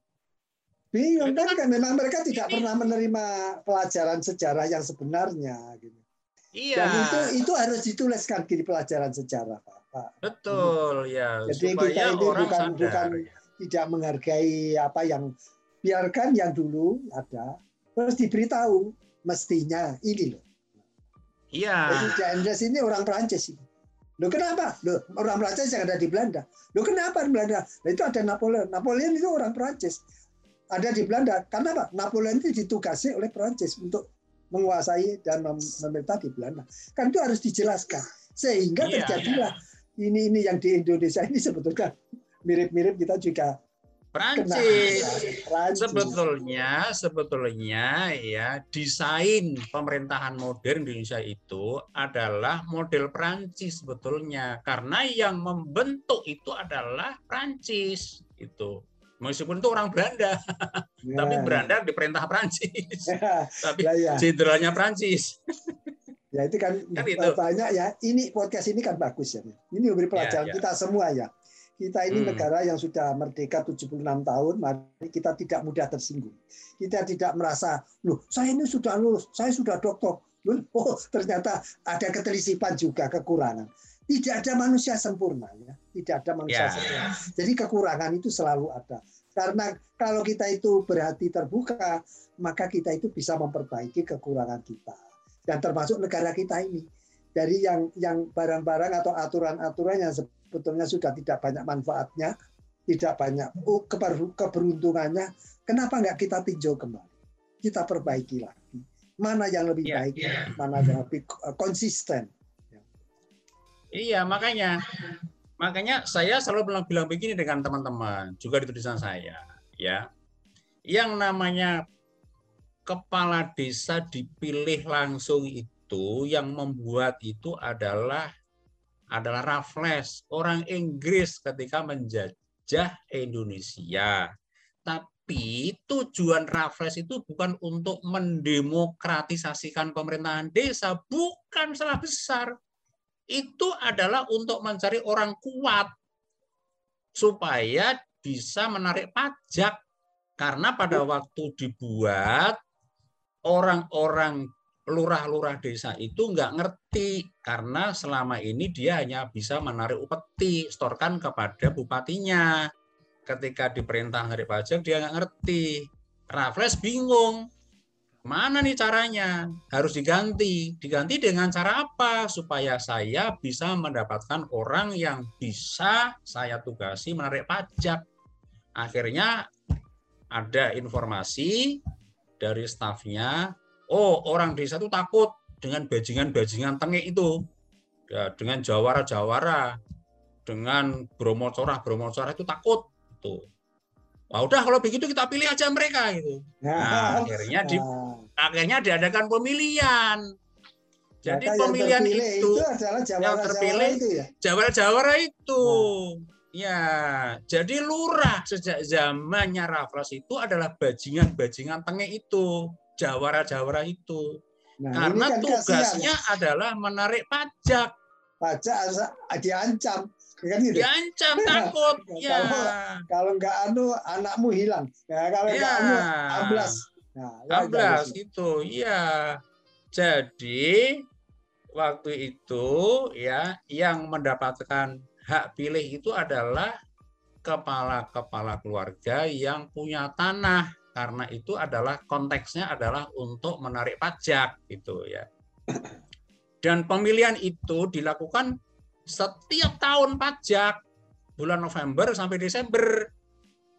Karena mulai Januari harus tugasnya narik pajak. Jadi jangan dibayangkan bahwa Raffles itu kemudian memilih untuk 5 tahun, 8 tahun, enggak, setiap tahun itu. Karena apa? Karena itu sebetulnya lelang pajak. Jadi caranya pemilihan itu begini. Jadi nanti Raffles itu kirim setiap orang keliling itu ya, ke desa-desa, namanya komisi pilihan. Itu 3 orang. 3 orang komisi pilihan itu, kemudian dia datang ke desa. Setelah datang, kemudian minta kepada kepala desa lama untuk mengumpulkan para penggarap sawah itu di lapangan atau di tanah lapang. Setelah itu kemudian komisi pilihan ngomong begini, Desa Magersari ini pajak untuk tahun 2020 adalah 50 juta. Siapa di antara kalian yang berani untuk mengambil tanggung jawab? Tugasnya adalah menyukseskan penarikan pajak 50 juta satu tahun. Kalau yang ngacung satu tok yang ngacung, langsung dikasih beslet. Besok kamu kerja. Kalau yang langsung 2 atau 3, lah baru diadakan pilihan. Nah. Cara pilihannya gini. Bapak siapa namanya? Suto. Ya. Terus satu lagi siapa? Noyo. Bapak siapa lagi? Dadap. Nah, ada Suto, akhirnya Dadap. 3 kan? Ya. Nanti kepala desa lama diperintah sama komisi pilihan itu. Pak Lurah, ambilkan batang bambu 3. Doro kan gitu kan. Akhirnya dia ngambil batang bambu 3. Batang bambu 3 tancapkan di depan komisi Belantu. 1, 2, 3. Si Suto dipanggil. Suto, pegang batang bambu ini. Tuh, Doro. Dia pegang. Noyo, kamu pegang batang bambu ini. Ya, Doro pegang. Dadap, kamu maju sini. Ya, pegang. Nah, jadi masing-masing pegang batang bambu. Terus kemudian ngomong lagi. Bapak-bapak, ya. Orang ibu-ibu rano, bapak-bapak. Nah, bapak-bapak, sing milih Noyo, nyekel pundake Noyo, terus nyekel pundake meneh memburi rano ya. Nggih, Ndoro gitu. Akhirnya sing milih sing Noyo ki mau. Nyekel pundake ngene memburi. Oh, mundur kayak baris. Mundur ya. Praktis juga ini ya, praktis. Praktis, cepat ya. Sing milih Suto yang ngono, sing Dadap ngono. Terus dihitung sing paling oke endi ya, iki menang kayak beslet. Jadi lurah. Sesuk kerja narik pajak. No, begitu kok di mulia-muliakan, diuri-uri, dipuji-puji ya. Kemudian di disuci-sucikan, disakral-sakan, katanya itu adalah asli. Pemilihan bisa asli. Asli apa? Mungkin itu buatan Raffles kok. Itulah ya. Jadi ilogik pemerintahan desa itu, konyol-konyolnya, pandir-pandirnya, ya, dungu-dungu pikirnya pemerintahan desa itu sudah parah sekali. Sehingga sudah nggak ada manfaatnya lah. Untuk apa diterus-teruskan kayak begitu, ya? Ya. Nah inilah yang saya selalu memprovokasi kepada para ilmuwan, kepada para anggota DPR. Ya, ya, saya tulis lengkap dalam buku saya. Ya, ini penting, penting Pak. Ya. Ini kita harus. Saya bilang kalau kamu nggak setuju dengan buku saya, kamu tulis, bantah habis buku saya. Nggak ada yang berani sampai sekarang. Nah itu apa? Ada yang nulis tapi maki-maki malahan. Nah, ada ya namanya Sutoro Eko itu tuh dia bahasanya itu provokatif juga ya. Ya, ya ini yang saya jadi mulai orang kolonial ya, ya. Dia bilang gini katanya bahasanya begini provokatif juga tapi isinya nggak ada isinya. Jadi jadi orang kolonial menuduh pembuat undang-undang desa kolonial katanya gitu. Oh. Tapi saya baca nggak ada isinya.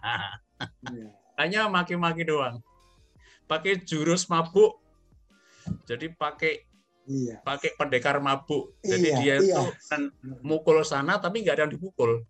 Ini Pak Hanif, ini kan podcast begini ini sangat bermanfaat. Kalau saya itu sangat bermanfaat, banyak yang saya tidak ketahui bisa saya ketahui, walaupun saya ini termasuk jagonya baca juga, mengikuti apa yang dilakukan Pak Hanif ini sono, mengikuti koran ini, sangurat koran ini. Namun ini memang perlu didengarkan kita semua ya podcast ini. Kalau Pak Hanif ini bersedia dan ada waktu. Bagaimana kalau pembicaraan begini ini berseri? Entah 1 bulan sekali gitu. Terus kalau waktunya itu bisa saja ya ini saya ya Sabtu malam saja makanya. Sabtu malam, tapi nanti 1 bulan sekali. Itu bagus, Pak. Ini bermanfaat. Karena ini membuka cakrawala.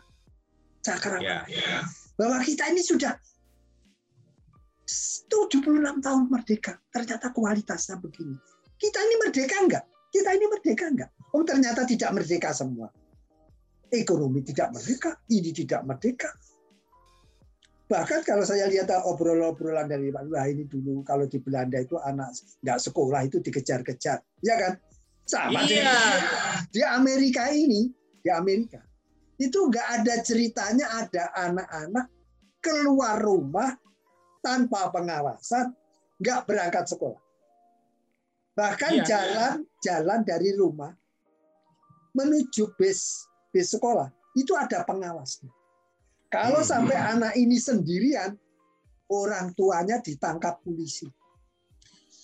Loh, ini di desa saya, Pak Rahman, desa saya, ini kakek saya cerita pada zaman Belanda ya, itu perangkat desa, pamong desa itu setiap hari itu mencari anak-anak usia sekolah yang tidak sekolah. Kalau ketangkep ikut gembala kambing atau gembala karbo itu ditangkep, dibawa ke kantor kelurahan.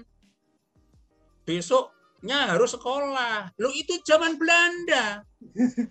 Untuk sekolah di Volkschool itu. Nah ya ini dilaksanakan di negara-negara Eropa, Amerika, Australia. Ini dilaksanakan. Jadi usia sekolah harus sekolah. Nggak ada yang nganggur, nggak ada yang ini. Anak usia remaja, usia sekolah tidak boleh dipekerjakan. Sampai ini, hukum ini jalan, hukum ini jalan. Jadi kalau lu gimana ini orang tuanya nggak sanggup ini ya sudahlah. Inilah urusan negara. Balik lagi gimana itu mengatur negara, termasuk mengatur anak sekolah, termasuk bagaimana bekerja. Bekerja itu ada batas umur. Kalau umur itu kurang dari apa ya 16 tahun, itu bolehnya itu boleh sangat terbatas. Tapi kalau sudah 16 tahun sudah boleh dapat work permit, sudah dapat boleh kerja. 17-18 rata-rata kalau orang Amerika itu anak-anak umur 18 tahun itu sudah hidup sendiri, tidak ikut orang tua lagi, tidak ikut orang tua. Jadi saya itu pada waktu punya anak baru SMA kelas, kalau kita itu kelas 3, kelas 2 gitu, itu nggak mau ikut saya. Wah, ya sudah. Saya baca. Gitu. Tapi di rumah saya sediakan kamarnya. Di rumah saya sediakan. Man, ini apapun kamu suka tidak suka ini fasilitasmu. Ya kalau kamu nggak kangen masakan ibumu juga nggak apa-apa. Tapi ya akhirnya pulang setiap seminggu sekali. Apa? Bilangnya, Bu, satu minggu belum makan. Loh, terus makan apa? Maksudnya belum makan nasi. Belum makan nasi, belum makan masakan ibunya. Ya, gitulah pulang. Tapi si anak saya ini suatu ketika ibunya ke apartemennya. Dibuka kulkasnya kok isinya nggak banyak. Ibunya belanja, isinya kulkasnya diisi. Marah-marah. Bu, yang makan di kulkas itu teman-teman saya juga. Mereka kesenangan makan gratisan dari kiriman ibu itu. Kita sudah biasa mandiri. Jadi, tapi nggak apa-apa lah. Balik tadi Pak Hanif nanti kalau memang bersedia. Ya. Podcast ini sudah akan saya tutup. Ya. Terima kasih atas Pak Hanif. Ya. Waktunya ini luar biasa bagi kita semua dapat kesempatan tokoh nasional. Tokoh yang meluruskan, insya Allah meluruskan jalannya ini. Tapi mari kita berunding baik-baik. Jangan perbedaan pendapat ini, jangan perbedaan pendapat ini membuatkan kita ini pecah, istilah saya. Saling itu membenci, enggak. Beda pendapat itu boleh. Mari kita duduk baik-baik, minum kopi atau minum apa supaya emosi yang semula itu. Aku dikatakan dungu oleh Pak Rocky Gerung, aku dikatakan pandir. Oh, aku bukan orang Melayu, bukan apa. Aku dikatakan konyol. Itu bahasa ilogik tadi. Tapi tolong tidak. Ya, jadi kalau nanti tapi tidak harus dijawab sekarang. Kalau nanti Pak berkenan, saya anggap parsial satu podcast yang kesal. Nanti kita berseri. Ini adalah obrolan kita pertama, obrolan kedua, ketiga menurut kemampuan kita. Jadi waktu 1 bulan sekali itu kira-kira mengganggu Pak Hanif nggak? Lah wong iki ya podo pensiunan. Kalau aku kan pensiunan, Pak. Ini itu karena kecintaan saya kepada Republik, jalannya Republik hati 60%. Aku ki guru elek-elek. Mendengar. Jadi kalau bisa ini Pak Rahman juga bisa mencari orang ya supaya menceritakan ya pemerintahan desa township, county di Amerika itu supaya nanti juga orang punya pengetahuan. Di Amerika itu kayak apa sebetulnya? Ya, karena yang saya baca itu pemerintahan pada tingkat desa itu nggak ada pemilihan kepala desa itu nggak ada, pemilihan wali kota itu nggak ada. Ya, wali kota itu dipilih oleh anggota konsil. Dan yang lebih banyak itu tidak ada wali kotanya, yang ada manajer, city manager. City manager itu adalah seorang yang dia sangat berhasil di satu perusahaan atau juga pejabat di pemerintahan begitu, kemudian dikontrak oleh konsil itu. Itu namanya city manager. Nah, kalau gitu nanti saya akan kontak begini. Sebenarnya kan kita juga punya podcast pemerintahan daerah di Amerika. Nanti mungkin akan kita ambil langsung itu ditranslate dalam bahasa Indonesia, itu adalah tambah. Saya kira begitu saja Pak Hanif, saya terima kasih. Insya Allah ini bermanfaat bagi kita semua. Jadi kita akan terima kasih. Selamat malam. Assalamualaikum warahmatullahi wabarakatuh. Waalaikumsalam warahmatullahi wabarakatuh.